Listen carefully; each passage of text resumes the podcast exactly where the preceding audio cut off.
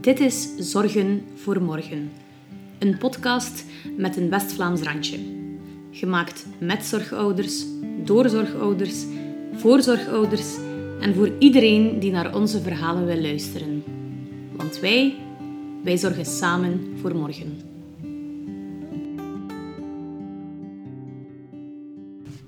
Hey, dag Miek. Hallo? Vandaag eh, ga jij met mij zorgen voor morgen. Ja. Een beetje anders dan mijn voorbije afleveringen, want eh, ja, jij gaat mijn aflevering ehm, maken. Klopt. Ehm, nu, wij kennen elkaar, ik heb het opgezocht, al 13 jaar. ja. We hebben elkaar leren kennen in de musical eh, van Côté Cour. Maar wij hebben ja, daarna eigenlijk niet echt meer contact gehad. elkaar zo sporadisch wel gevolgd. Dus ik, was, allee, ik vond het wel fijn dat je reageerde op mijn oproep van wie gaat mijn aflevering maken. Ehm, wat dat ook interessant is om te weten voor de mensen thuis, is dat jij geen zorgmama bent. Nee, absoluut. Dus jij gaat mijn verhaal met een heel andere blik vertellen, Ja. wat dat ik wel fijn vind. Ehm, en je bent ook kinder- en gezinscoach. Mindful Meek mensen in Ruisleden. We maken eventjes eh, reclame. merci, merci. Ehm, voilà. Dus eh, ik heb hier genoteerd Miek, piraat en mama van Stan en Tuur. dat klopt, dat ja, klopt. Het is nog altijd een beetje zo. Ja, eh, wel ja, we hebben kort even gebabbeld voordat we hier begonnen. En ja, in 13 jaar zijn we in de core toch nog altijd Ik denk het wel, hè. dezelfde mensen. Ja. Dus ehm, ik wil de mensen dus ook even laten weten dat ik niet op voorhand weet wat dat jij mij gaat vragen. Dus ik heb mij niet kunnen voorbereiden. En dat is spannend. Ik vind het super spannend, want ik ben iemand die meestal heel goed voorbereid is. Maar ja, dat gaat dus Ja. niet vandaag.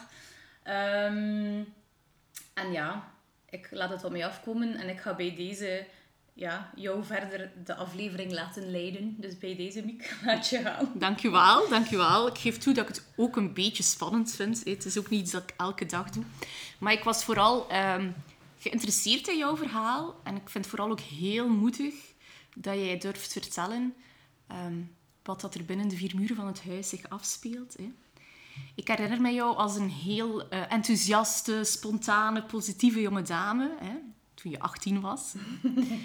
En ik zie dat nog altijd terugkomen als ik naar je verhaal kijk. Is dat nog altijd wat dat het meest naar boven komt? Ehm, en ik vind dat wel heel sterk dat je dat beeld kan tonen. Maar ik vind het ook heel boeiend om een keer te horen van... Wat zit er daarachter? Sinds dat ik je leren kennen heb, is er veel gebeurd. hè. Je hebt een man leren kennen, je bent getrouwd. Je hebt twee kindjes. Yes.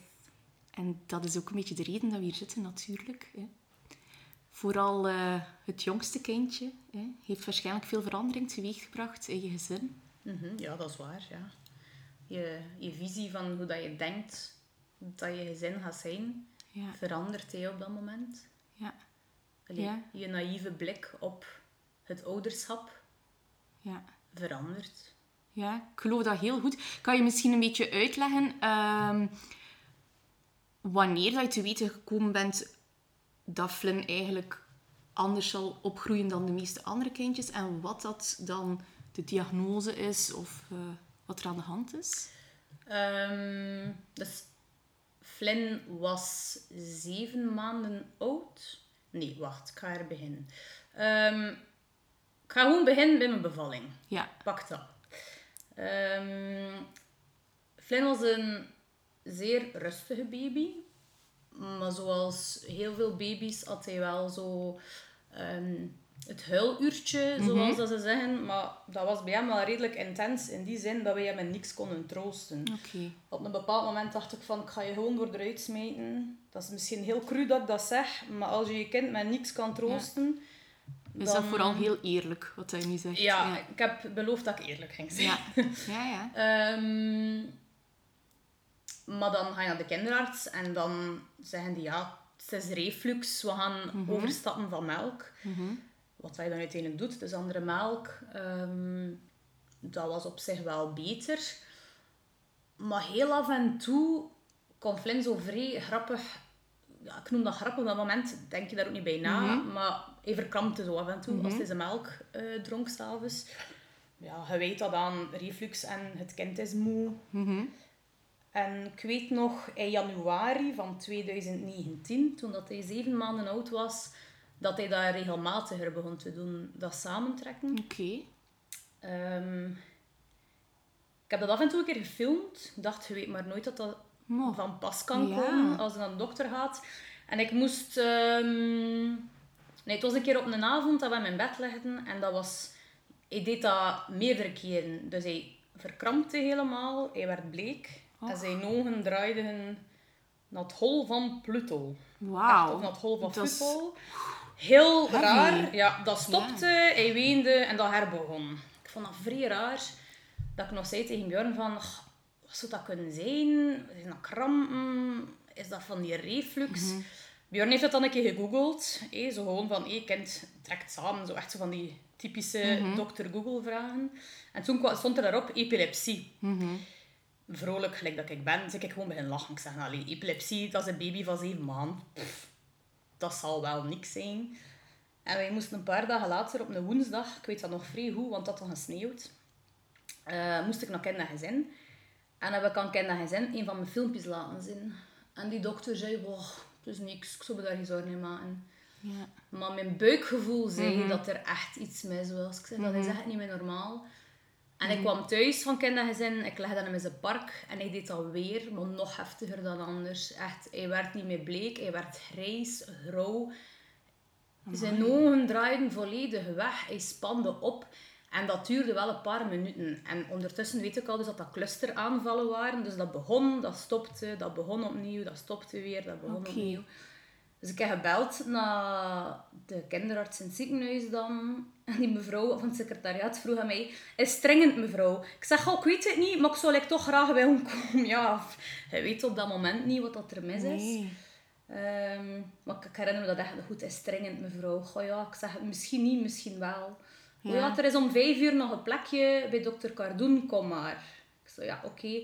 En ik weet nog dat ik met mijn mama dan vroeg van, kun je Ruby van school gaan halen? En wat is het allemaal? En dat ze zei nog zei van, het is zo druk op de baan, het is glad, zeg voorzichtig.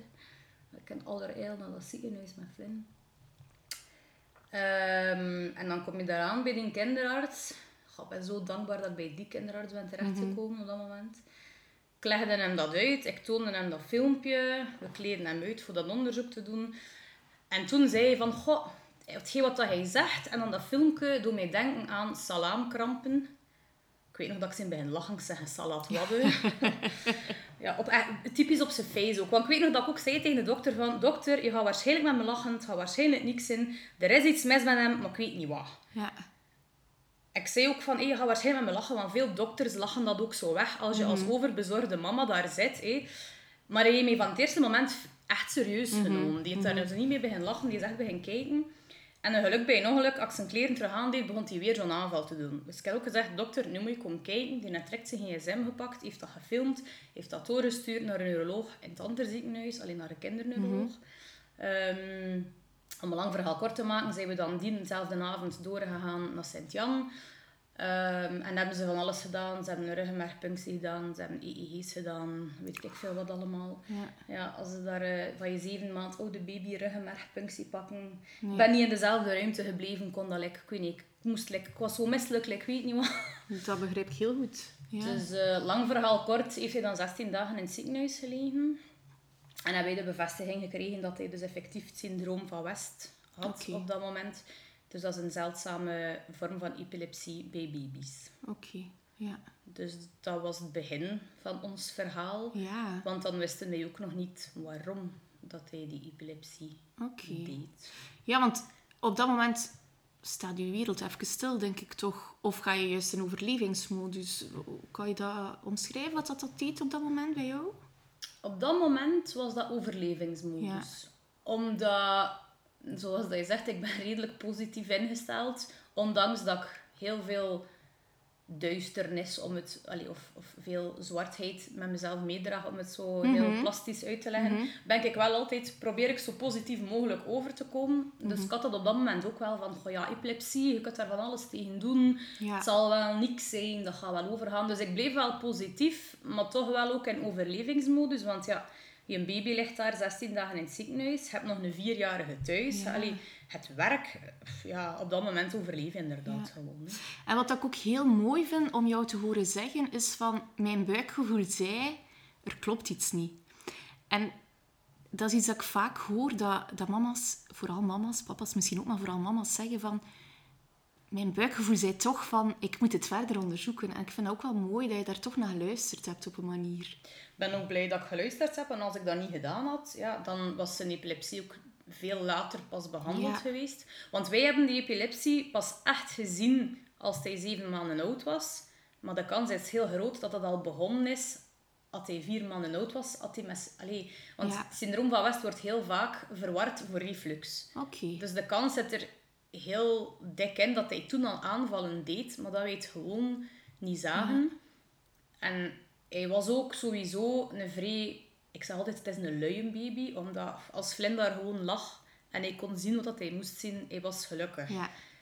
Maar doordat, ja, wij, wij vergeleken ook niet met Ruby, omdat Ruby heel rap was met Ja. alles. Ze was zij een jaar en ze kost ze al lopen. Ja. Allee, ze was vrij rap. Dus Ja. ik dacht ook, ja, moet niet vergelijken. Hij is een beetje trager, hij is gemakkelijker, hij is luier.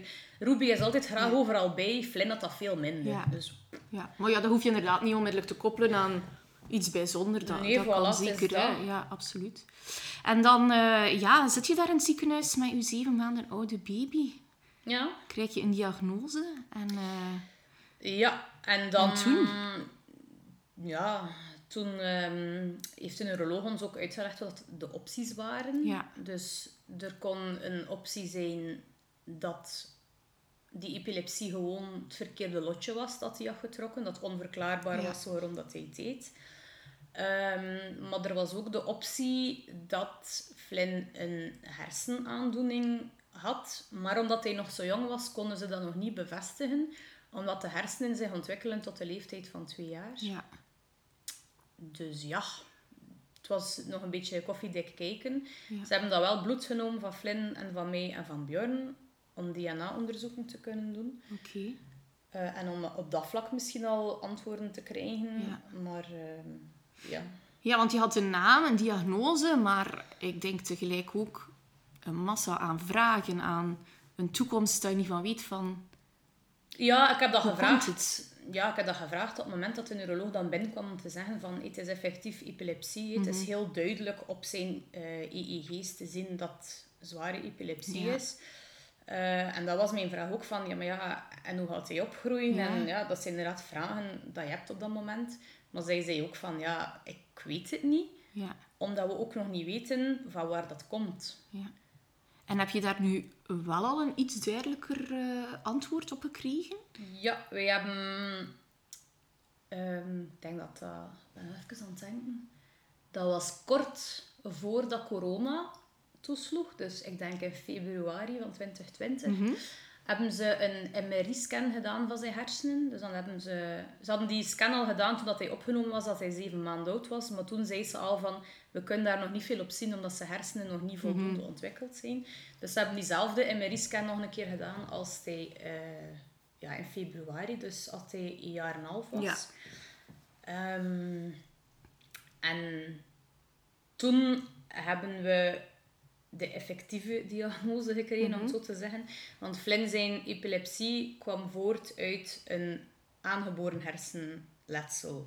Oké. Dus Flynn, zijn aandoening bevindt zich op het lissencefalie-spectrum, zijn de pachygyri, om het allemaal met de dokterstaal uit te leggen. Maar, dus lissencefalie is eigenlijk een groep van eh, stoornissen waarbij dat de ontwikkeling van de hersenen verstoord is. Ja. Ehm, en de oorzaak daarvan bevindt zich in het erfelijk materiaal. Dat weten we ondertussen dus ook al. En van Flynn specifiek is dat pachygyrie. Dus hij heeft eigenlijk een aangeboren misvorming van de hersenschors. Dus Flynn zijn hersenschors is dikker dan normaal. En die windingen dat je hebt in de hersenen, de neuroloog ehm, legde dat heel mooi uit met de vergelijking van de bloemkool. Dus je hebt echt zo van die groeven in een bloemkool. Ja. Dus eigenlijk moet je die hersenen voorstellen als een bloemkool. En die groeven in de hersenen, een deel van Flynn zijn hersenen, die heeft veel, veel minder windingen dan van iemand anders. Dus hij heeft eigenlijk voor een deel gladde hersenen. Oké. En het gevolg van die gladde hersenen is dat de hersenen anders werken? Trager? Ja, je hersenen zijn een deel... Ja, ze zeggen altijd, het hart is de motor van je lichaam. Maar heel veel mensen vergeten de hersenen... mm, allee, de ja, tool van de hersenen. Hè. Ja. Je kunt heel weinig doen als je hersenen niet doen wat dat ze moeten Ja. doen. Dus het gevolg daarbij is dat Flynn gewoon een zeer ernstige ontwikkelingsstoornis. Mhm. Ja, hij heeft gewoon een ernstige handicap. hè. ja. En is dat vooral ehm, mentaal of zie je dat ook fysiek? Dat is eigenlijk in alles. Dus zoals ik zei, we dachten in het begin als die baby was, Flynn is een luie baby. Mhm. Ehm, maar Flynn kon het gewoon ook allemaal niet. Mhm. Ehm, ik denk dat Flynn an- anderhalf jaar was als hij voor de eerste keer uit zichzelf van liggen naar zit kon, bijvoorbeeld. Ehm, dus ja, hij is op de dag van vandaag 4,5. Flynn poepschuift door het huis. Ja. Dat is zijn manier van zich te verplaatsen. Ja. Maar hij kan niet stappen buiten een meter of zo. Allee, een kleine meter aan het handje kan hij wel meestappen, maar voor de rest kan hij dat niet. Ehm hij kan niet zelfstandig eten. Hij kan niet praten. Ja, Hij is volledig incontinent. ja, Hij, kan, hij is eigenlijk niet zelfredzaam. Hij kan zijn kleren niet aandoen. Hij kan ja. niks eigenlijk. Dat is eigenlijk een, een peuter. Of, Zelfs nog dan nog niet. niet. Ja. Nee. ja, ja. Amai, dat, allee, het komt bij mij eventjes binnen, het verhaal. Dus ik kan Ja. me voorstellen dat dat bij jou heel hard binnenkomt als mama. Op het moment dat je dat weet. Hè. Ja, en vooral de mensen die mij kennen weten dat ik iemand ben die... Ik weet graag, je gaat van punt A naar punt B en je raakt er zo. En allee, ik weet graag hoe dat alles in elkaar zit. Wat dat de prognoses zijn bij van alles en nog wat.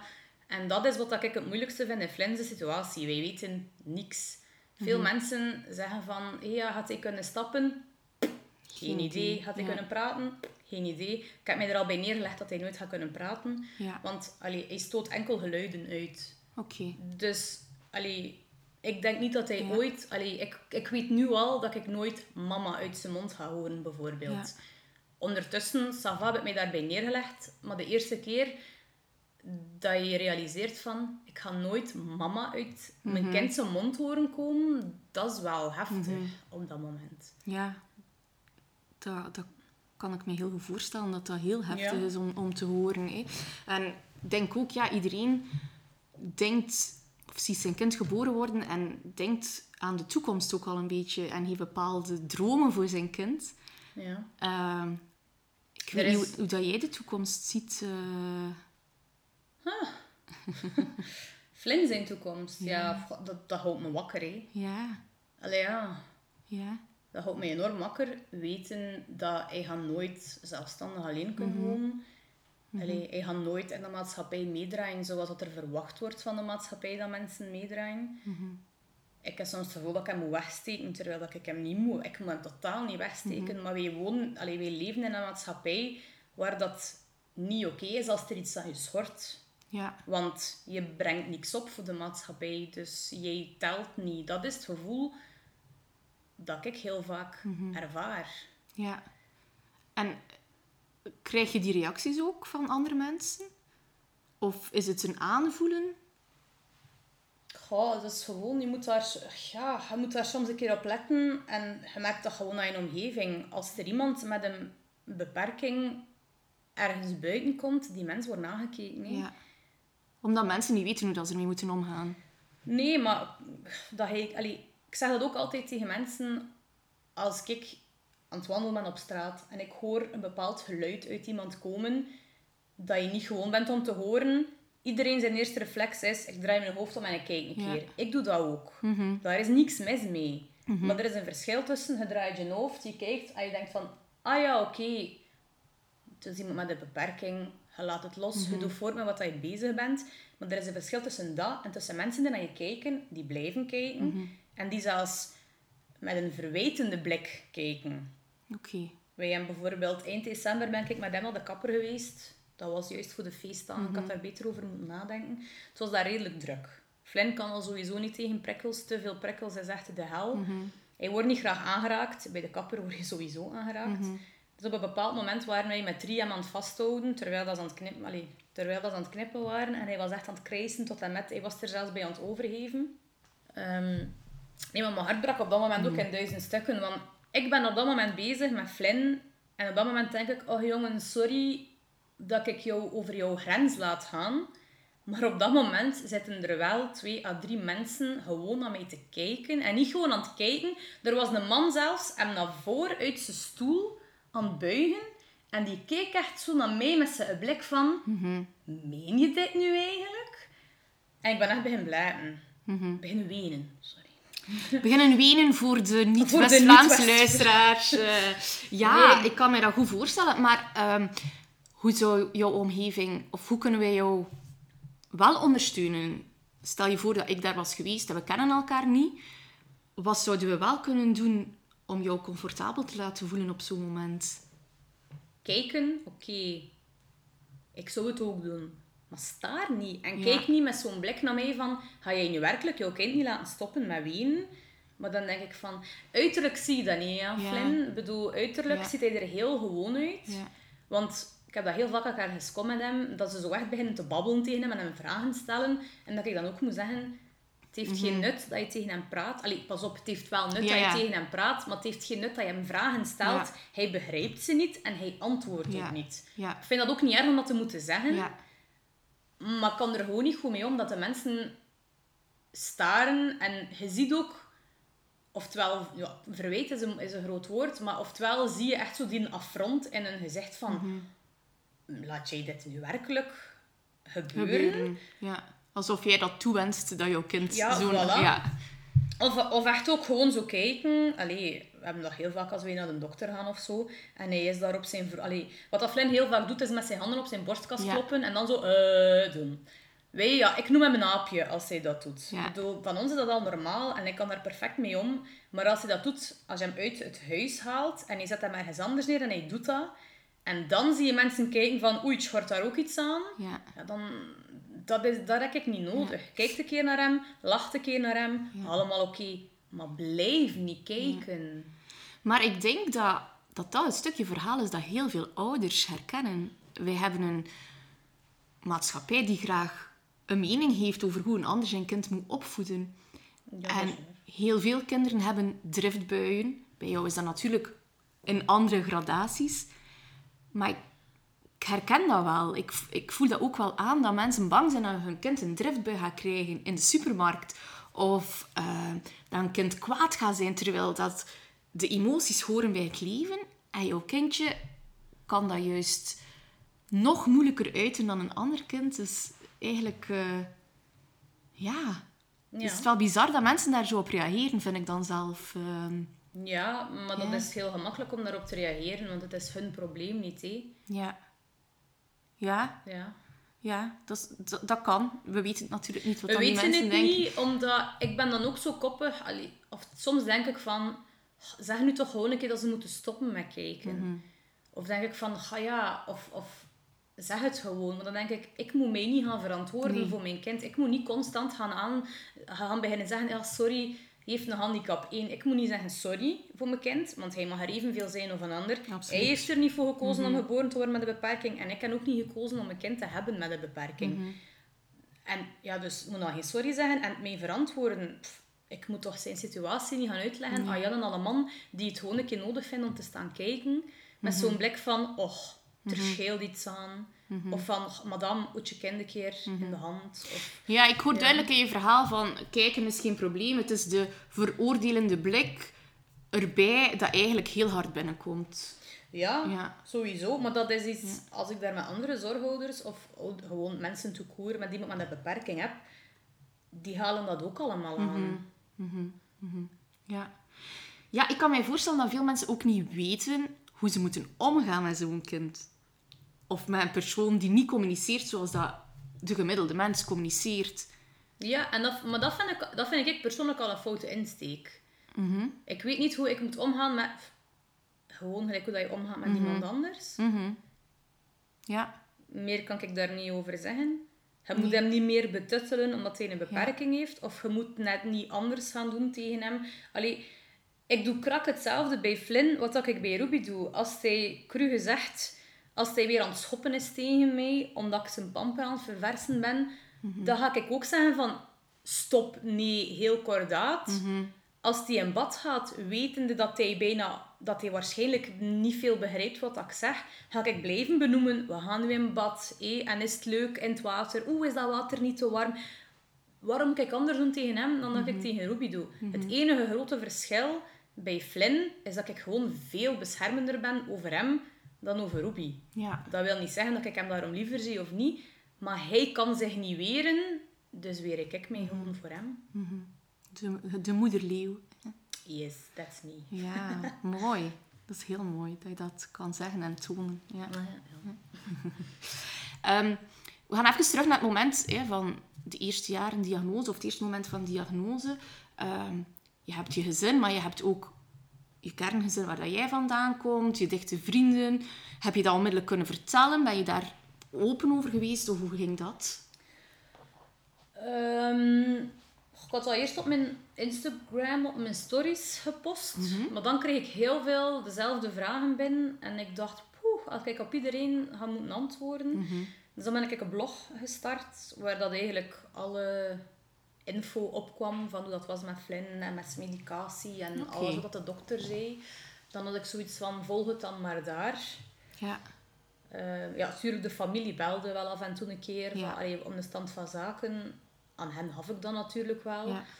Maar ik had op dat moment niet de energie om iedereen apart daarover aan te spreken. Dus dan heb ik gewoon maar een blog gestart. Ja. En dan had ik iets van, als het je interesseert, lees het.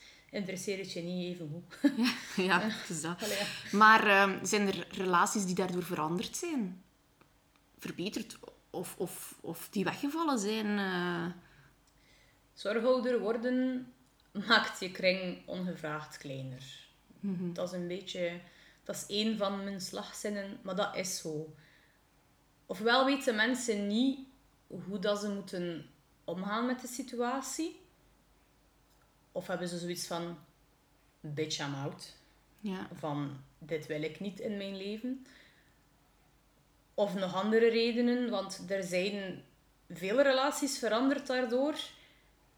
Waarom, weet ik heel vaak niet. Omdat ik eerlijk gezegd ook niet de energie heb om te vragen waarom. Ik heb genoeg andere dingen eh, aan mijn hoofd op dat moment. Maar dat is, zo, ja, dat is gewoon spijtig. Ze zeggen altijd, het hoort bij het leven. Mensen komen en gaan. Maar je weet op zo'n moment echt wel wat dat je aan iemand hebt. Wij hebben 16 dagen in het ziekenhuis gelegen en wij hebben twee mensen gezien die niet onze ouders zijn.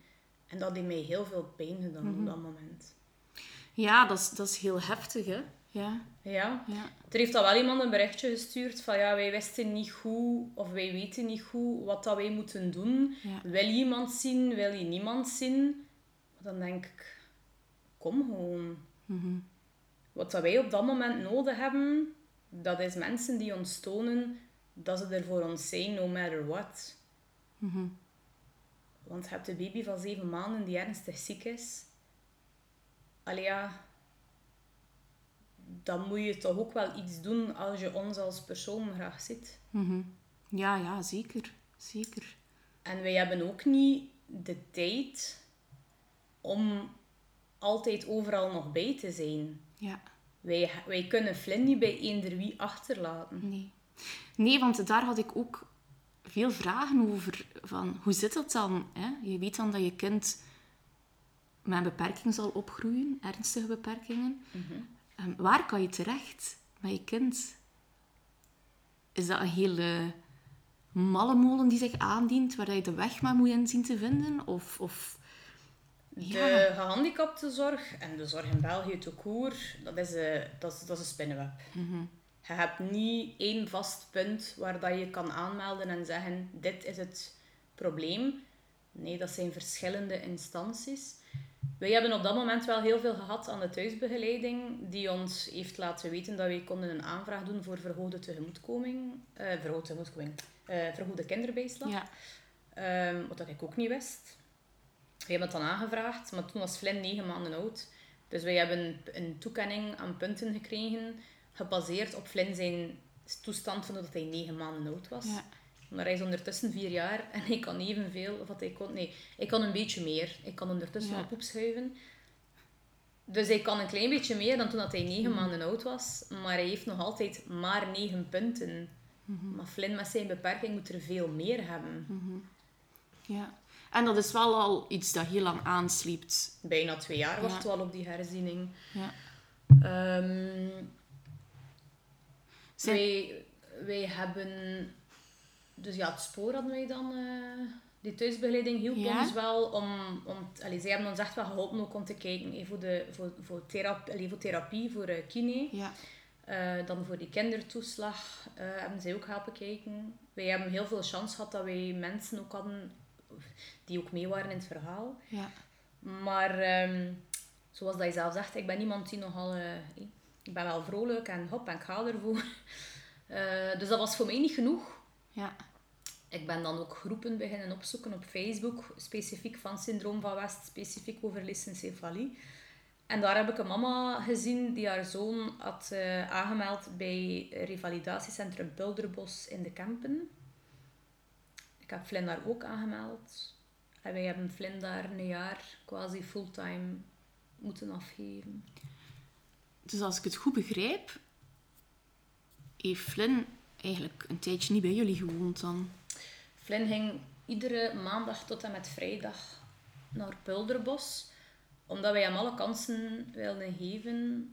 Omdat ze zeggen ook altijd, hersenen, dat is een beetje kneedbaar ook. Hè. Ja. Dus hoe vroeger dat je erbij bent om hem te laten revalideren, hoe meer kans dat je hebt dat bepaalde delen van de hersenen de functie van een ander hersendeel overpakken. Oké. Dus ik had zoiets van, ja, laat ons dat proberen. Maar dan moest ik inderdaad wel de rekening mee houden dat ik Flynn voor een bepaalde periode kwijt was. Ze spraken eerst over drie maanden en dat is uiteindelijk een jaar geworden. Oké. Maar dat centrum heeft wel veel voor Flynn betekend? Of hoe kijk je er achteraf naartoe? Enorm veel. Je voelt je, ik ga niet zeggen schuldig, maar als ouder, ja, ik denk, wij hebben Flynn aangemeld daar als hij anderhalf jaar was. Dus dat is nog klein, hè? Ja, dat is... Och. Ja, ik krijg er zelf een beetje kippenvel Ja. van als je het vertelt. Ja. Ja, hij was anderhalf jaar als we hem daar aangemeld hebben. Eh, ik, weet, ik, vind, dat- ik weet dan nog altijd dat, dat, dat ze zeiden van ja, wij zien wel eh, dat deze plek iets kan zijn voor hem. Om te kijken van, heeft er, eh, intensieve revalidatie, heeft dat zin voor hem? Omdat Pulderbos staat er ook onbekend om met, met epilepsie, Ja. allee, om, ze staan erom gekend om goed te werken met epilepsie en voor medicatie en dergelijke. Dus ze zeiden ook wel dat dat voor hen, allee, dat Flynn daar wel paste. En toen spraken ze van, nee, ja, in drie maanden. ja. Toen kwam corona.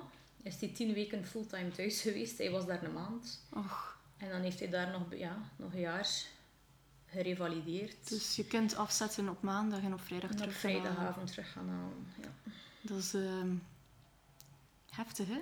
Ja, ik, heb, ik heb af en toe een keer geweend in de auto. als Ja, ik hem moest uiteraard. Uiteraard. Ja, en dan heb je ook nog een ander kindje hier thuis. Daar heb ik me dan opgetrokken dat die momenten dat Flynn in Pulderbos was, dat wel alle aandacht onverdeeld naar Ruby kon gaan. Ja. Want uiteindelijk is zij eigenlijk ook ongewild gebombardeerd naar mantelzorger van het moment dat ze vier jaar was. Hè. Mhm. Ja. ja, en dat is iets dat mensen vaak onderschatten, denk ik. Ehm, het is echt voor alle gezinsleden een verandering, hè? Ja, sowieso, ja. Ja. Er zijn veel momenten geweest dat ik Ruby, nog voordat ik zwanger was van Flynn, alleen zag spelen. Dat ik dacht, ach, dat gaat zo leuk zijn als ze een zus of een broer heeft. En nu speelt zij nog altijd alleen Ja. buiten. En ja, dan breekt mijn hart. Ja. En kan je het voor de rest uitleggen aan haar? Hoe gaat ze daar voor de rest mee om? Maar zij weet ook van niet beter. Ja. Voor haar is het zo. Ja. Flynn heeft een beperking. Ze, ja, ik heb ooit wel een keer haar en een vriendinnetje van haar klas moeten voeren naar ergens. Ik weet nog, ze waren aan het praten met elkaar. En dat die ene zei, wat heeft je broer nu eigenlijk? En dat Ruby dan ook zo zei, ja, zijn hersenen zijn kapot. Ja. En toen dacht ik van, ja, oké, maar het is eigenlijk wel het is zo. eigenlijk mooi gezegd, hè? Allee, Ja, het klopt ja. wel, hè? Ja. En eh, twee weken geleden kwamen een paar van haar vriendjes daar eh, hier aan de voordeur. Ze kwamen haar halen om te spelen op het speelpleintje. Ze is 8, hè. Ze denkt nou dat ze 16 zijn. En eh, ja, Flynn was toevallig thuis, want haar vriendjes zien Flynn ook niet veel, omdat zij oftewel in de leefgroep is, Ja. of ja, als wij thuis zijn, zit, ja, hij slaapt ook nog veel. Oké. En hij was hier aan het rondkruipen en de deur stond open. En het was al zo een van de jongetjes aan het zeggen, oh, jouw broer is zo schattig. ik weet niet, ze zeiden dan zoiets. En dat ik ook zei tegen Ruby van, ja, maar je weet toch, je broer kan dat niet? En dat was er een van de jongetjes die zei, ja, maar ja, ik kan niks tegen gehandicapten, hoor. Och. Maar dan denk ik, kinderen zijn zo eerlijk. Ja. En zo ongeremd eerlijk. Maar het feit dat je zo'n klein gastje hoort zeggen, ik kan niks tegen handicapten, dan denk ik, ja jong, hij had de juiste zin. Als je groot bent, of als je, als je, als je groot wordt, ja, dat is de juiste. Nou, Ja, ik weet niet, dat, dat is zo iemand waarvan je weet, dat gaat niet iemand worden die gaat staren of zo. Ja, ja, ja, ja, klopt. Ja, ja, dat je hoop hebt eh, Ja, dat dat degene gaat zijn die erg om te. Ja. zeggen, maar het begint, het begint daar al. Van, ga, je, ja, ga je je kind leren om te staren naar mensen met een beperking? Of ga je ze leren, die mensen mogen er ook zijn. Laat ze zijn, zo, allee, laat ze in hun waarde. Ja, nee, absoluut. We hebben het al even gehad over Ruby. Hè? Mhm. Ehm, je hebt natuurlijk nog andere mensen in je omgeving. Je mama en je papa. Ben jij enig kind? Eh, Nee, ik heb nog een broer. Oké. Hoe was dat? Heeft dat de relatie veranderd? Eh, Ehm, goh, wij hebben wel het geluk, zowel Björn als ik, dat wij onze beide ouders nog hebben. En in ons geval zelfs dat onze beide ouders nog samen zijn. Dus op dat, vlak, op dat vlak is dat al niet echt complicated of zo. ja. Ehm, en wij hebben ook wel heel veel geluk dat wij voor heel veel op hem kunnen terugvallen. ja. In die zin, als wij met ons twee keer iets willen doen, dat wij heel snel aan hem kunnen vragen van, kunnen de kindjes bij jullie Ja. blijven of willen jullie op de kindjes komen eh, passen? Dus op dat vlak allee, ja, hebben wij echt wel heel veel geluk. Er zijn heel veel andere mensen die het met veel minder moeten doen. ja. Dus eh, nee, op dat vlak... eh, Ja, ik denk dat dat super belangrijk is. Hè. Je bent sowieso, als je mama wordt, vooral mama. Hè. En ik denk dat dat een valkuil is voor vele mama's en papa's om ook nog een beetje partner te zijn. Maar ik kan mij voorstellen in zo'n situatie dat het nog moeilijker is om eh, partner te zijn en vrouw te zijn van. Ja, dat is, eh, dat is waar. Ik zeg heel vaak, al lachend... Allee, vaak. Ik heb dat al een paar keer tegen Björn al lachend gezegd. Wij hebben dit als koppel overleefd. Er is niks dat wij niet meer kunnen overleven.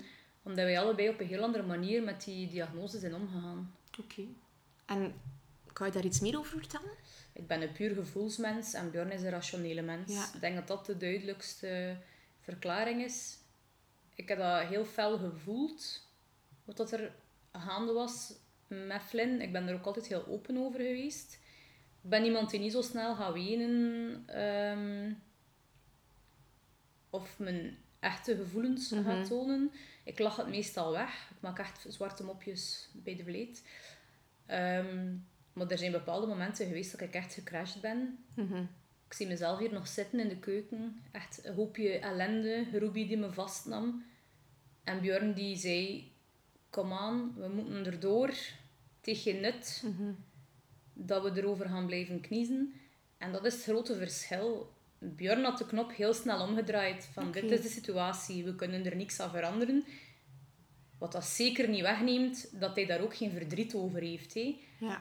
Maar hij is op dat vlak, ik ga dat nu heel seksistisch zeggen, een echte vent. Ja. Knop om en we gaan vooruit. Het heeft geen nut om, om in dat verdriet te blijven hangen.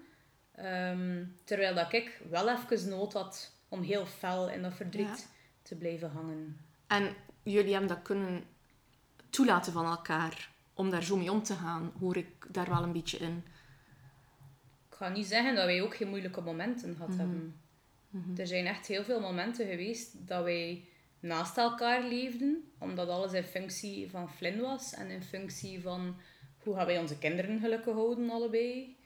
Ik die dan heel fel met mezelf bezig was, ja, met, met mijn verdriet en weet ik veel wat. Eh, terwijl dat Bjorn ook ja, net voor corona binnen zijn werk een nieuwe functie had. Dus ja, dus die was daar meer mee bezig.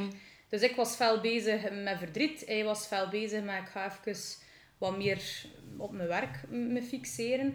Bjorn is geen babbelaar, ik wel. Dus op dat vlak hebben wij elkaar zo op een bepaald moment een beetje kwijt geweest. En hoe vind je elkaar dan terug? Toch proberen te praten met elkaar, ondanks dat hij geen babbelaar is. ga niet zeggen dat ik dat eiste soms van hem, maar ik heb soms echt wel op mijn strepen gestaan van als jij wil blijven als broer en zus naast elkaar leven, fine for you, maar niet voor mij. Mhm. Ik wil meer zijn dan alleen maar de persoon waar dat je mee onder hetzelfde dak woont. Mhm. Ehm, dus wij hebben dat wel afgesproken ook met elkaar, dat wij echt wel ene, minstens één keer per jaar een weekend weggaan. Ja. Just the two of us.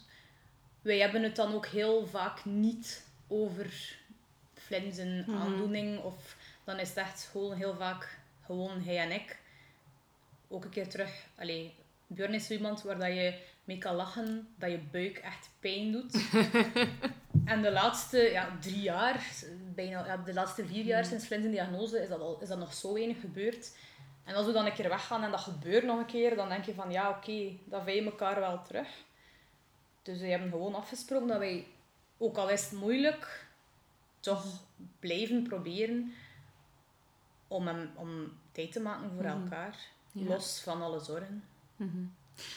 Je geeft zelf aan van, ehm, ja, we hebben geluk met eh, ouders, hè, grootouders dan, hè, dat zij veel kunnen opnemen.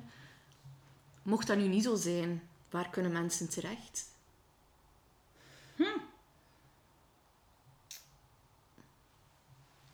Ja, dat vind ik een moeilijke vraag. Ik zou het eigenlijk zelf niet goed weten waar ik naartoe zou moeten gaan op dat moment. Ja. Wij hebben heel veel gehad aan de sociale dienst van Bulderbos in der tijd. Oké. Omdat ik toen ook had aangegeven van oké, als Flynn hier weggaat, wat dan? Ik kan niet naar een gewone crash, ik kan niet naar een gewone school. Ja. Dus zij hebben, allee, de sociale dienst heeft daar wel onze, onze aanvraag gedaan voor het VAPH, dat hij zo zijn toegangsticketje had om in een multifunctioneel centrum terecht te kunnen in Oké. buitengewoon onderwijs. Dus eh, ik heb wel heel vaak, als ik vragen heb gerelateerd aan Flynn zijn aandoening, dat ik mij heel vaak richt tot de leefgroep waar dat hij opgevangen wordt. Ja. Dus dan denk ik, ja, mensen die in onze situatie zijn, die effectief ook een kind hebben, die naar een multifunctioneel centrum gaat, dan hebben die mensen daar wel veel aan. Allee, wij Mhm. hebben daar veel aan, aan die mensen. ja. Want daar juist ook even over vriendschappen. Hè? Vriendschappen. ehm, je was vroeger iemand die heel sociaal geëngageerd was. Heel veel Ja, hobby's sch- Het had. schijnt, hè. Ja, herken je het niet meer? Goh. Is die persoon een beetje weg? Ik ben een hele felle pleaser geweest altijd. Ik ging geen enkele uitdaging uit de weg. Ik ging alles doen voor iedereen, maar ik kan dat niet meer. Omdat heel veel van mijn energie gaat naar ons huis, allee, ons, Mhm. ons gezin. En ik heb vaak het gevoel, ik weet niet of dat zo is of niet, maar ik heb heel vaak het gevoel dat ik daarvoor gestraft word door mijn omgeving. Mhm. Terwijl dat ik daar cru gezegd, eh, niet cru gezegd, gewoon, ik kan daar niet aan doen. Dat je er geen energie en geen tijd voor hebt. Nee, ja. Kinderen hebben court, je hoeft daar geen zorgouder voor te zijn, dat kan ik je ook wel zeggen. Ouder zijn court vraagt heel veel van iemand. Je kan niet verwachten dat je, als je kinderen hebt, dat je hetzelfde leven kan leiden dat je had zonder kinderen. Mhm. Ik ga eerlijk zeggen, ik, ik, ik heb... Ik ga dat nu heel plastisch zeggen, maar... Ik heb Ruby gemaakt met het idee... Oh, leven laat, leven ik wel een kind. Joepie, we fixen dat, we prutsen dat daartussen. Dat komt allemaal Ja. in orde. Maar... Ja, zelfs met Ruby te krijgen, merkten wij ook al van... Oei, ja... Je leeft naar het tempo van je kind. Mhm. Wij hadden het voordeel dat Ruby iemand was als baby die zich naar ons schikte. Allee, ik zat op repetities van een musical dat Ruby tussen die muziek lag te slapen in haar mand. Maar dat maakte haar al niet uit. Die lag daar te slapen. Ja, met Flynn was dat tegenovergestelde. Allee, dat, dat was helemaal anders. Maar ik ben aan het afweken.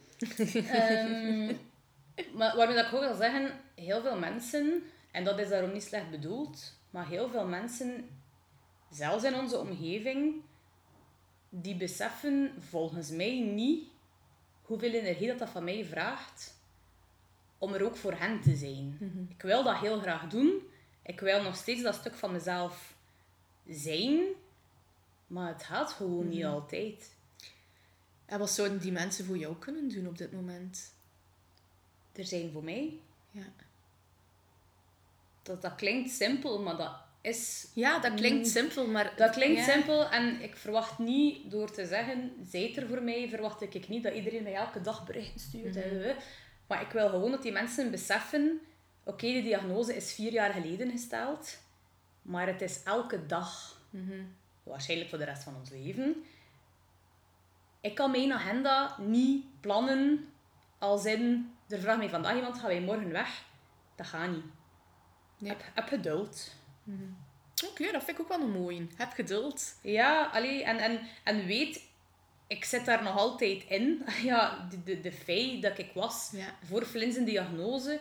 Want iedereen mag dat weten, ik keek heel naïef naar het leven. Daarom niet met een negatieve naïviteit, maar gewoon... Ja, ik weet niet. Je zit onbezorgd. En ja, ik ga een keer, een keer een paar kinderen maken. Ik ga ze opvoeden. Dat komt hier allemaal goed.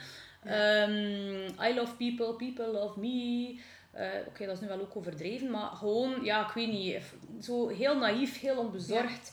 Je huppelde een beetje door het leven, hè? Ja, maar je Ja. hebt mij ook zo leren kennen. Nee? Terwijl dat ik eigenlijk in Peter Pan was ik depressief. Maar toch huppelde ik door het leven. Omdat ik, ja, ik weet niet, ik had zoiets van... Ik ben 18, ik ga... Fuck all my problems. We gaan blijven vrolijk zijn. Maar ik heb dat ook altijd mijn psycholoog gezegd. Ik leef met een constante aanwezigheid van mist. Er is altijd wel een klein laagje mist die over die vrolijkheid hangt. Want je, je kan gewoon niet verwachten dat ik elke dag altijd happy ben en energie heb. Allee, en ik denk, ik weet niet of dat zo is, maar ik denk gewoon dat dat mensen afschrikt. Ja, dat kan. Dat kan, maar ik denk ook dat veel mensen het niet zien. Omdat ik het niet toelaat. Ja. Maar dan, als mensen dat zeggen tegen mij, leggen ze de schuld bij mij. Ja. Dat zijn al zware uitspraken natuurlijk als het over schuld gaat. Hè? Ja, ja, dat, Ja. dat snap ik wel. Maar als mensen zeggen tegen mij, want dat gebeurt wel af en toe hoor. Als mensen zeggen tegen mij dat, dat ze niet goed om kunnen met het feit dat ik soms heel. dat er veel zwaarte rond mij hangt, dan leggen ze ergens het probleem bij mij of zo. Zo Ja, komt dat over. komt het binnen- ja. Ja, ik heb Mhm. altijd ik heb gezegd over deze podcast, ik ga het vertellen vanuit mijn visie. Ja, ja, hè. Dus tuurlijk, tuurlijk. Hoe andere mensen daarop kijken, Ja. geen idee. Maar dat is hoe dat ik dat ervaar. Als mensen zeggen van, goh, hé, er hangt veel zwaarte rond jou en dat is moeilijk, dan heb ik zoiets van, ja, maar weten jullie ook wat er allemaal achter schuilt? In, mijn, in mijn leefwereld word ik gestraft omdat ik verdriet heb. Ja. Snap je? Ja. Ik kan mij voorstellen dat er heel veel verdriet is en heel veel geweest is. Ehm, mag ik vragen wat je nu doet, waar dat je toch nog een beetje blij van wordt? Wat doe jij voor jezelf op dit moment?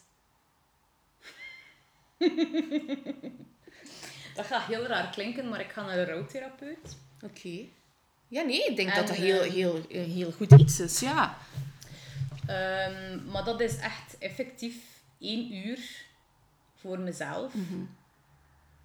Dat is heel zwaar, dat is heel intens. Ik heb even tijd nodig om daarvan te bekomen, ook als ik daar geweest ben. Maar dat is echt ook een uur voor mezelf, om net dat stukje vrolijkheid dat ik kwijt ben, terug te vinden. Ja, want het is, een, het is een heel proces. Hè. Dat is ook echt wel rouwen, denk ik. Je verliest het beeld dat je hebt van je gezin. Of waar dat je op voorhand van dacht van zo gaat mijn gezin eruit zien. Het is levensverlies ook, hè.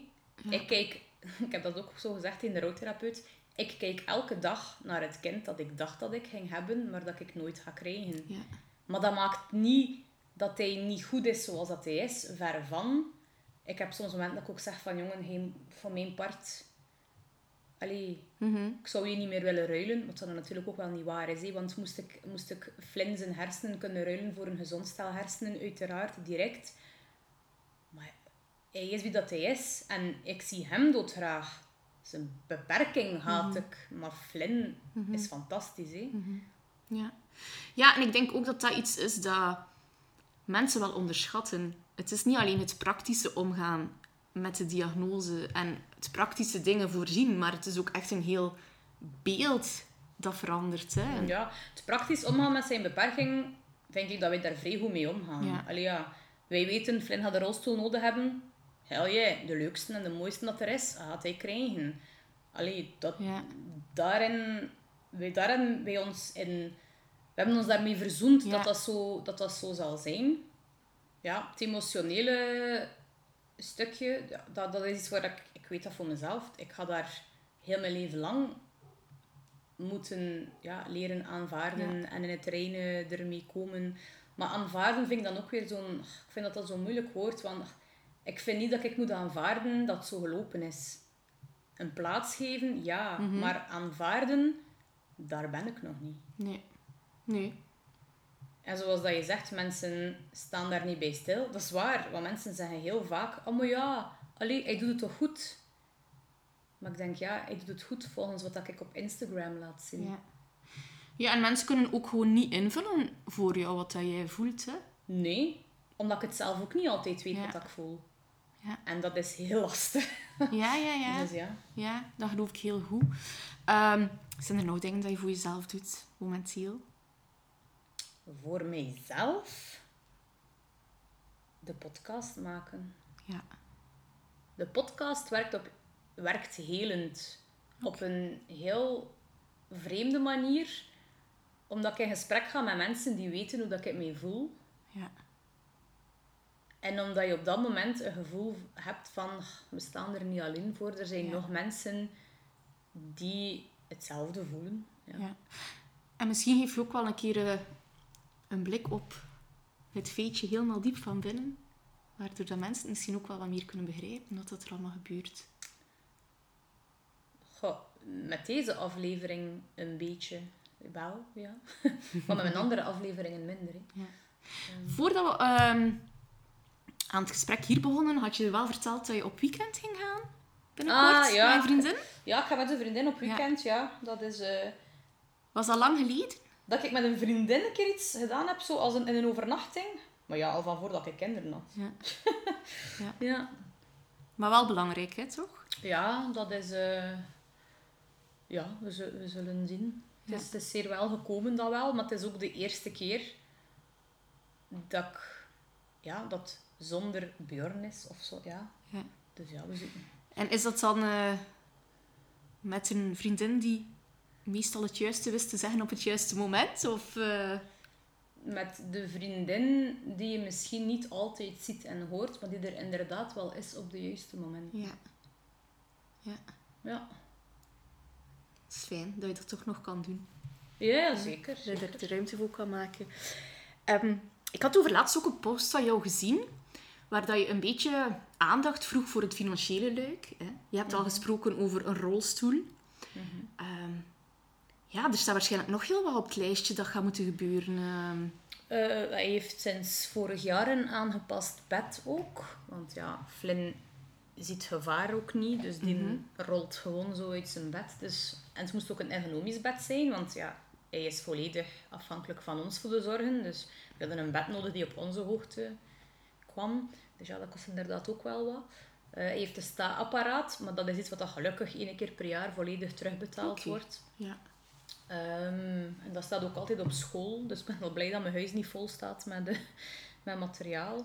Nu moet hij ook spalkjes krijgen. Eh, dat is ook allemaal geregeld via het school. Dus we hebben daar ook wel heel veel steun aan. ja. Ehm, ah ja, ja, ik kreeg kine op school, maar als het geen school is, moet hij dan ook kine krijgen ergens anders. Maar wij zetten wel heel fel in op zijn motoriek. Omdat voor mij persoonlijk belangrijker is dat hij ooit kan stappen dan dat hij kan praten. Ja, oké. En vanuit welke visie? eh? Kunnen stappen heeft zoveel vrijheid. Nu is hij echt van alles afhankelijk van ons. Oké, hier in huis kan hij wel al poepschuivend, maar als wij hem buiten zetten, zijn broeken zijn kapot, hè, omdat hij enkel maar poep schuift. Dus als hij kan stappen... Oké, wij weten ook wel dat hij nooit wandelingen van drie kilometer gaat kunnen maken. Dat gaat er nooit in zitten. Hij gaat nooit stappen zoals dat wij kunnen. Maar gewoon het idee dat hij gewoon zelf de trap op kan om naar zijn bed te gaan. Of dat hij, ja, ik ga niet zeggen naar de wc, want is een continent. Ehm, maar gewoon in de tuin als het zomer is, dat hij gewoon, ja, dat hij kan stappen van punt A naar punt B. Ja. Alleen, daar geloof ik nog altijd heel fel in dat hij dat ooit gaat kunnen. Terwijl dat spreken, dat is echt iets waarvan ik weet, dat gaat misschien nooit komen. Dus zet ik dan liever heel hard in op iets dat hij ooit misschien wel gaat kunnen.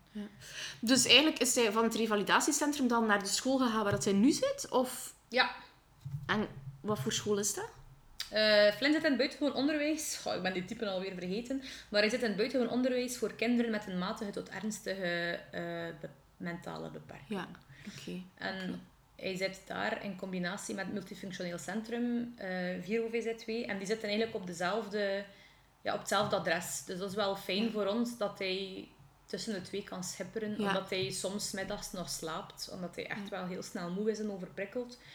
Dus eh, we hebben op dat vlak heel veel geluk gehad dat er eh, een plaatsje voor hem was. Want daar heb je ook vaak wachtlijsten. Ja, want dat was ook een bedenking dat ik had van, ja, hoe start je zo'n zoektocht naar zo'n school?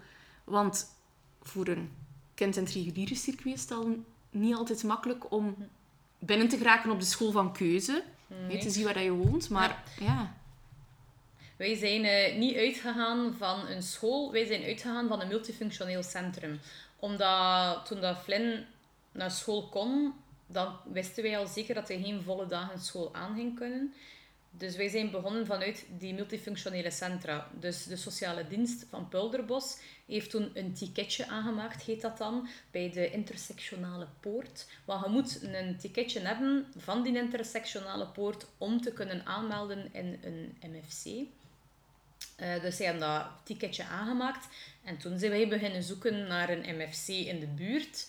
En er waren er drie in de buurt. Allee, in de buurt. Ehm Eén daarvan is in Klerken, de Vleugels. En hoe ver is dat dan voor jou? Wat is in de buurt? Klerken was op een half uurtje rijden. Ja. Eh, dan had je eentje in Aardrijk, eh, waar dat wij terecht kunnen. Dat was op een kwartiertje, 20 minuten, afhankelijk van het verkeer.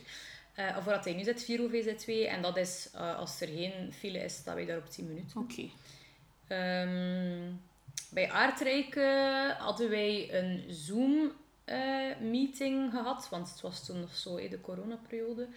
Eh, maar ik voelde het daar niet. En voor mij was het wel heel belangrijk dat ik het moest voelen. Want ik laat hem daarachter. Eh, ik voelde het niet. Ja. dat was niet. Het gesprek was niet wat ik ervan gehoopt had misschien. Eh, in Klerken hadden wij een fantastisch goed gesprek. Eh, maar is er sowieso een wachtlijst. Eh, maar wij hadden een grote voorkeur voor Klerken, ondanks dat dat het verst van alle rijden was. Dus eigenlijk, ja, als je met over en weer rijden, een uur. Maar omdat, moest hij daar binnen geraakt zijn, dan ging hij daar tot de rest van zijn leven kunnen blijven. Ja. Terwijl nu zit hij op 4 OVZ2 en wij weten van het moment dat hij zogezegd middelbare schoolleeftijd heeft, kan hij daar op dit moment niet meer terecht. En dan moet je een nieuwe oplossing zoeken. Ja. Maar dan hebben ze daar ook wel gezegd in 4 OVZ2 van hij is nog zo jong, binnen hier en zoveel jaar, wat verandert er dan niet? Ja. Plus, we gaan je ook niet in de kou laten. Mhm. Van het moment dat er geen plaats meer zou zijn, omwille van zijn leeftijd, wij kijken op tijd mee naar een nieuwe oplossing voor jullie. En weten dat er mensen zijn die samen met ons daarnaar gaan kijken, heeft je wel gemoedsrust. Dus wij hadden al onze voorkeur aangegeven voor Klerken dan en voor Viro VZ2. We hebben ons dan eigenlijk bij beide op de eh, wachtlijst gezet. Ehm, en dan bij Viro VZ2 hadden ze ons gebeld in juni 2021 om te laten weten dat er vanaf 1 september een plaatsje was in het MFC voor Flynn. Ja. En toen En- viel er zo'n last van ja, dat kan ik me voorstellen, ja. Want ja, er was ergens waar dat hij terecht kon. ja. En eh, hoe zit dat met vakanties en zo? Ehm, tijdens de vakanties moet, moet... Dat is een beetje hetzelfde eigenlijk, gelijk zo de naschoolse opvang. Ehm, dan moeten wij gewoon... Allee, zij sturen een link door van wanneer komt je kind. En dan maken zij een puzzel. Want stel, nu ik zeg maar iets, stel dat wij heel de zomer opvang zouden willen voor hem. Hij gaat daar niet ja, heel de zomer kunnen blijven. Omdat ja, ze hebben gewoon geen plaats voor alle kindjes heel de zomer. Maar ja, dat is voor ons ook niet nodig. Want hoe meer dat wij hem bij ons hebben, hoe beter dat, dat is voor ons. En dan kom ik bij de volgende vraag waar elk modern gezin mee worstelt. De work-life balance. Ja, hoe zit dat bij jou? Eh, ik werkte vier vijfde in het kader van ouderschapsverlof. eh, in de uitzendsector. Ik ben dan een jaar oud geweest omdat ik gecrashed ben na zijn diagnose. Ehm, omdat wij ook geen prognose hadden slash hebben, had ik al redelijk snel voor mezelf uitgemaakt dat ik niet meer fulltime aan de slag ging kunnen. Ik wou echt wel zelf eh, voor Flynn kunnen zorgen. Ehm, en dan heb ik een nieuwe job gezocht, omdat parttime werken in de uitzendsector, je weet het zelf, hebt er ook Ja, in gewerkt. er ook uit. Voilà. Dat gaat niet. Ja, ik ben dan even eh, parttime eh, gestart in het kader van tijdskrediet om te zorgen voor een kind met een beperking. Eh, dan kon ik wel parttime starten, want ze mogen dat wettelijk gezien ook niet weigeren. Maar ik denk dat ik nog geen maand bezig was, dat ik dacht van nee gasten, pff, nee. Mijn collega's, schatten van mensen, ik mis ze nog altijd. En ik ben nu al bijna twee jaar ergens anders aan het werken. Maar de functie op zich, ik zou er nooit naar terugkeren. En ik heb dan het geluk gehad om eh, te kunnen starten in een mutualiteit. Om, toen dat ik solliciteerde op die functie, had ik zoiets van, ja, het is part-time, goed. Maar het is een mutualiteit, het is een menselijke eh, werkomgeving. Ging ik vanuit, is ook al zo gebleken. Oké, fijn, fijn. Ik heb fijne werkgevers die echt ook... Allee, ze hebben ook echt wel heel veel... Allee, heel veel... ehm dat is het juiste woord. Ze hebben veel begrip Ja. voor de situatie. Als ik vraag om een halve dag afwezig te zijn omdat ik een onderzoek moet Ja. of zo. Zij zeggen wel dat ik me niet moet verantwoorden, maar ik wil dat toch doen. Omdat Ja, ik ook zoiets heb van... Ik, ik vraag dit niet voor mijn plezier. Ja, Ehm, dus eh, ik werk nu part-time. ja, En ik ben heel blij dat ik dat doe. ja. Dus zo vind ik een beetje work-life balance. Ja. ongeveer. Ja, want dat, dat is sowieso voor veel mama's en papa's een struggle. Maar ik kan me voorstellen, als je niet met je kind overal zomaar terecht kan, dat dat nog een grotere druk geeft. Hè? Ja, en ik heb hem ook een jaar moeten achterlaten in Pulderbos. En dan had ik zoiets van... Hij is nu terug thuis. Alles wat ik zelf kan doen, ga ik zelf doen. Ik had nog eh, een belangrijke vraag eigenlijk, want het gaat hier allemaal over Flynn. Maar wie is Flynn nu? Wie is Flynn nu? Wat voor kind is Flynn? Ah, ja, dat is een leuke vraag. Eh, want ja, het is, ik had je net als we even gepauzeerd hadden gezegd, "Oh, er is zoveel zwaarte nu Ja. in, eh, in dit verhaal. Maar ik vind het niet onbelangrijk dat ik ook een keer de zwaarte erover vertel. Net omdat ik altijd zo luchtig Ja. erover babbel tegen de mensen in mijn omgeving. Ehm, maar oh, Flynn is heerlijk. Echt, die is zo, als je zo spreekt over een huidig kereltje, dat is Flynn. Nou, Dat is zo... Die, ja, Flynn kust met zijn mond open. dat is zo... Ja, dat is zoiets... Dat ik, ik heb hem dat zo geleerd, hè, van zoentjes te geven. En eh, je moet zo het typische geluid dat je maakt als je een zoentje wil geven. Zo, mm. Als je dat doet, weet Flynn al van... Oké, it's coming. Maar in plaats van zijn lippen te tuiten, doet hij zijn mond open. Hilarisch. Ehm allee, ja, dus... Het is daar trek ik mij ook altijd aan op. Hij is zo vrolijk en hij is zo gelukkig ja. Omdat hij ook in een warm nest is terechtgekomen. Omdat er oprecht ook heel veel mensen zijn die hem graag zien. Dat ik zoiets heb van, "Oh, weet je, ik kan er ergens wel mee leven dat het nu is zoals dat is. Los van alle angsten naar de toekomst toe dat ik nog heb. Maar gewoon weten, hij is super vrolijk. Allee, hij staat op s'morgens.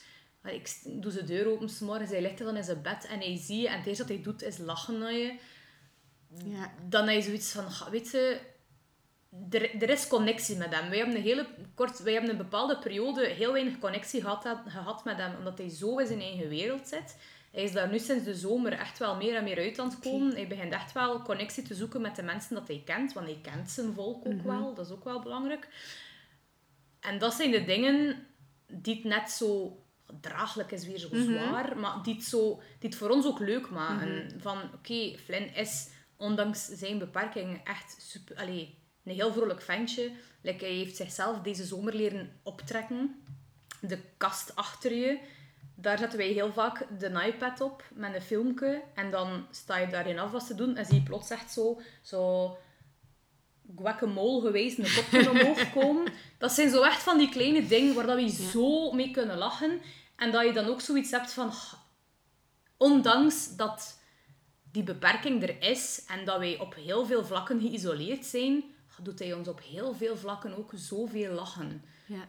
Dus Flynn is zalig. En wat is het leukste om met Flynn te doen?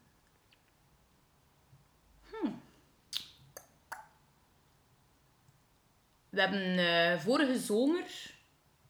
Nee, wacht. De vorige zomer was 22. Zomer 21. eh, hebben wij een jacuzzi gekocht, omdat Flynn een vreselijke waterrat is.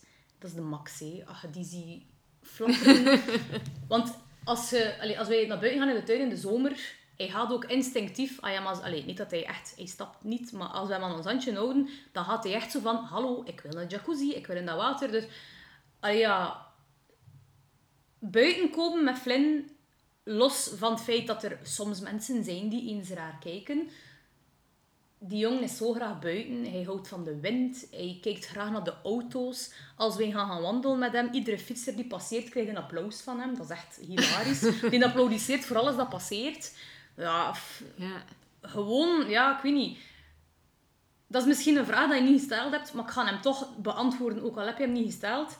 Flynn heeft ons geleerd dat alle kleine dingen in het leven, hoe banaal dat ze ook lijken, dat die zoveel meer waard zijn dan de grote dingen in het leven. Ja. Voilà, en dat moest ook gezegd worden. ja, dat is een hele mooie les, hè? Oh ja, een les. Ik wil niemand de les spelen. of Nee, zo, maar voor jezelf, hè? Maar voor ons, jezelf, allee, ja. want ik was iemand, en ik ben soms wel nog zo, ik flip heel snel, ik panikeer heel snel. Maar Flynn heeft mij echt leren relativeren. Dat is mooi, Als hè? er een keer 100 euro te weinig op mijn rekening staat, whatever. We zijn tussen aanhalingstekens gezond. Allee ja, Flynn naar zijn normen gezond. En dat is wat dat telt. Dan Ja. maakt het niet uit of dat je 100 euro meer of minder op je rekening hebt staan. Waar dat ik vroeger zo over ging panikeren. En nu heb ik zoiets van, nee. Boeit niet meer. Flip ik ook niet meer over. Ja. Flynn is een cadeautje. Het was niet het cadeautje dat je verwacht dat hij ging krijgen. Maar het is even schoon cadeautje eigenlijk, hè? Maar zeker. Ja. Ik heb dat al heel vaak gezegd. Ik heb het daarnet ook gezegd. Flynn op zich, love him. Maar die beperking, nee. Ja. Hate it. Ja. En dan denk ik soms, ach, moest je niet zo beperkt zijn nu door één niet te kunnen spreken, niet te kunnen stappen. Zou je... Hij zou hij verovert nu al harten, hè, maar hij zou op een heel andere manier harten winnen. Want hij wint mensen rond zijn vinger op zijn manier. Dat ik dan soms ook denk van, oh jongen, hij wordt ook heel vaak onderschat, omdat hij zo weinig kan. Maar volgens mij kan en beseft hij veel meer dan dat wij weten, omdat hij net zo gevangen zit in zijn eigen lichaam. Dat is ook een keer een om over na te denken. Ja, misschien Oh ja. wel. Ja. Maar ik word toch ook eh, een kind dat graag mensen aan het lachen maakt. Of dat het nu beseft of niet. En misschien lijkt hij daarin een beetje op zijn papa. Hè. Dat hoor ik ook terugkomen in het verhaal. Dat Ah, eh, ja, ja. de papa ook eh, een grapjas is. Hè. Papa is droog. Droge humor, droge humor. maar ja, dat is ook een shout-out naar Bjorn, want we kunnen daarover lachen en zeveren zoveel wat we willen. En het typische yin to my yang, maar dat is wel zo. Ja. Ik ben zodanig... Ik ben een machine die op emoties werkt. Emoties, dat is mijn diesel. En dan heb ik soms een keer de ratio nodig van mijn vent. En dat is waarom dat wij zo goed werken, denk ik. Ik vind dat heel mooie woorden om je af te ronden. Ja. Maar ik heb natuurlijk nog twee vragen voor jou. Maar welke zou De, dat de, toch vraag, de vragen die jij ook altijd stelt aan jou, de gasten. Jazeker. Welke raad of boodschap zou jij willen geven aan andere zorgouders? Dat is heel grappig dat ik die vragen altijd zelf stel en dat ik er zelf ook wel een keer over heb moeten nadenken. maar ehm, blijf geluk zien in de kleine lichtpuntjes. Is eentje dat ik wel heel mooi vind. Ehm, verlies jezelf niet in verdriet en boosheid, zoals dat ik heel lang gedaan heb. Ehm, en durf ook voor jezelf te kiezen. Het zijn meerdere tips en raad en, en dingen, sorry. Maar Dat mag, laat maar komen. ga niet over je grens, zoals dat ik zoveel doe. Maar geef hem ook aan. Want de mensen die je graag zien, dan ga je grens accepteren. Mhm. En doet het pijn als er daardoor mensen wegvallen? Ja. Maar zoals dat Julie in mijn aflevering over Jean gezegd heeft, omring jezelf enkel met mensen die jouw kind ook graag zien. En bijgevolg dus ook jou graag zien. Ik denk dat dat mijn raad is. Dat is een heel mooi pakketje vol met raad. Hè. Ja, ja tip is zo'n... Is, ja, omdat ik zelf zei tip, maar ik vind dat zo lelijk hoort. Ik ga niet zeggen dat een ander moet doen, maar... Nee, maar het is inspirerend, hè? Ja. En ik denk als luisteraar zou ik daaraan willen toevoegen van... Laat die emoties er maar zijn. Daar ben ik nog mee bezig. Dus ik ga die raad niet geven, omdat ik ze zelf nog niet toepas. Nee. Maar bon, hè, als luisteraar denk ik dan... Het is heel normaal om al die emoties te laten passeren en om al die emoties te voelen. Dat is zo waar ik dan aan denk. Ja, dat is waar. Maar daarom ben ik ook in rouwtherapie. Om te leren voelen. Want momenteel lukt dat nog niet. Nee. Goed. Je hebt nog een heel leven om te oefenen. Working on it.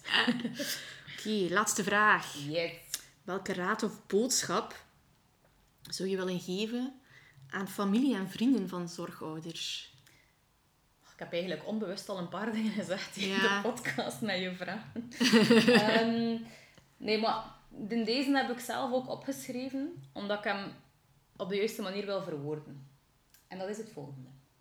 Vergeet niet dat zorgouders dagelijks geconfronteerd worden met heel wat choco op de boterham. Heb geduld met ons. Zie ons graag en wees lief voor ons. Soms zijn we nu eenmaal, zijn we nu eenmaal niet super toegankelijk, maar we hebben jullie nodig. Ontzettend hard. En nu gaan mijn ogen nat worden, maar is wat. Blijf ons vragen hoe dat met ons gaat. En doe een keer iets onverwachts. Al is dat maar gewoon een kaartje sturen. Of echt gewoon een berichtje sturen met een hartje, zoals dat Marie heeft gezegd in aflevering 1. Gewoon weten dat er iemand is. Meer hebben we eigenlijk niet nodig. Dat is heel mooi. en eh, je moet maar kiezen of je het eraf knipt of niet. Maar ehm, ik wou wel u een keer bedanken om het te vertellen. Mij bedanken. Ja, want het is niet altijd gemakkelijk, in gelijk welke situatie, om als buitenstaander te weten wat je moet doen, wat dat het beste is. En mensen durven het ook niet altijd vragen. Ehm, maar doordat jij je hart openstelt, maakt het het wel een beetje gemakkelijker ook om het te durven vragen. Ik heb zelfs liever dat je het mij vraagt, dan dat je achteraf mij een bericht zou sturen van, goh, en dat ga je ook, allee, in afleveringen van andere mensen is dat ook voorgekomen, van, als ik iets kan doen, laat het mij weten. Wij gaan niet om hulp vragen. Gewoon omdat wij zodanig gewoon zijn om hard te moeten vechten voor ons kind. Wij gaan die zwakte niet snel laten zien. Of wij gaan niet snel laten zien dat wij hulp nodig hebben. Of dat wij... Maar hulp is ook zo'n groot woord. hè. Wij hebben gewoon soms een keer een schouder nodig. Of een knuffel. En ik weet ook wel, en dat hebben de mensen mij ook al gezegd, dat ik... Door, net doordat ik veel zwarte humor gebruik, betreffende flins en beperking, dat mensen daar heel vaak van schrikken. En dat ze dan afgeschrikt zijn om er verder over te vragen. Dat is on me, dat weet ik. Maar dan wil ik die mensen gewoon zeggen, weet dat dat gewoon puur is. Omdat dat heel moeilijk is om daar, net zoals dat ik vandaag daarover gebabbeld heb, dat is moeilijk. Net omdat er zoveel gevoelens mee gepaard gaan. En dat, ja, dat is nu eenmaal de realiteit. Maar like dat je zegt, praat er met ons over. Vraag het ons. Als wij even niet klaar zijn om erover te praten, dan gaan wij dat wel zeggen.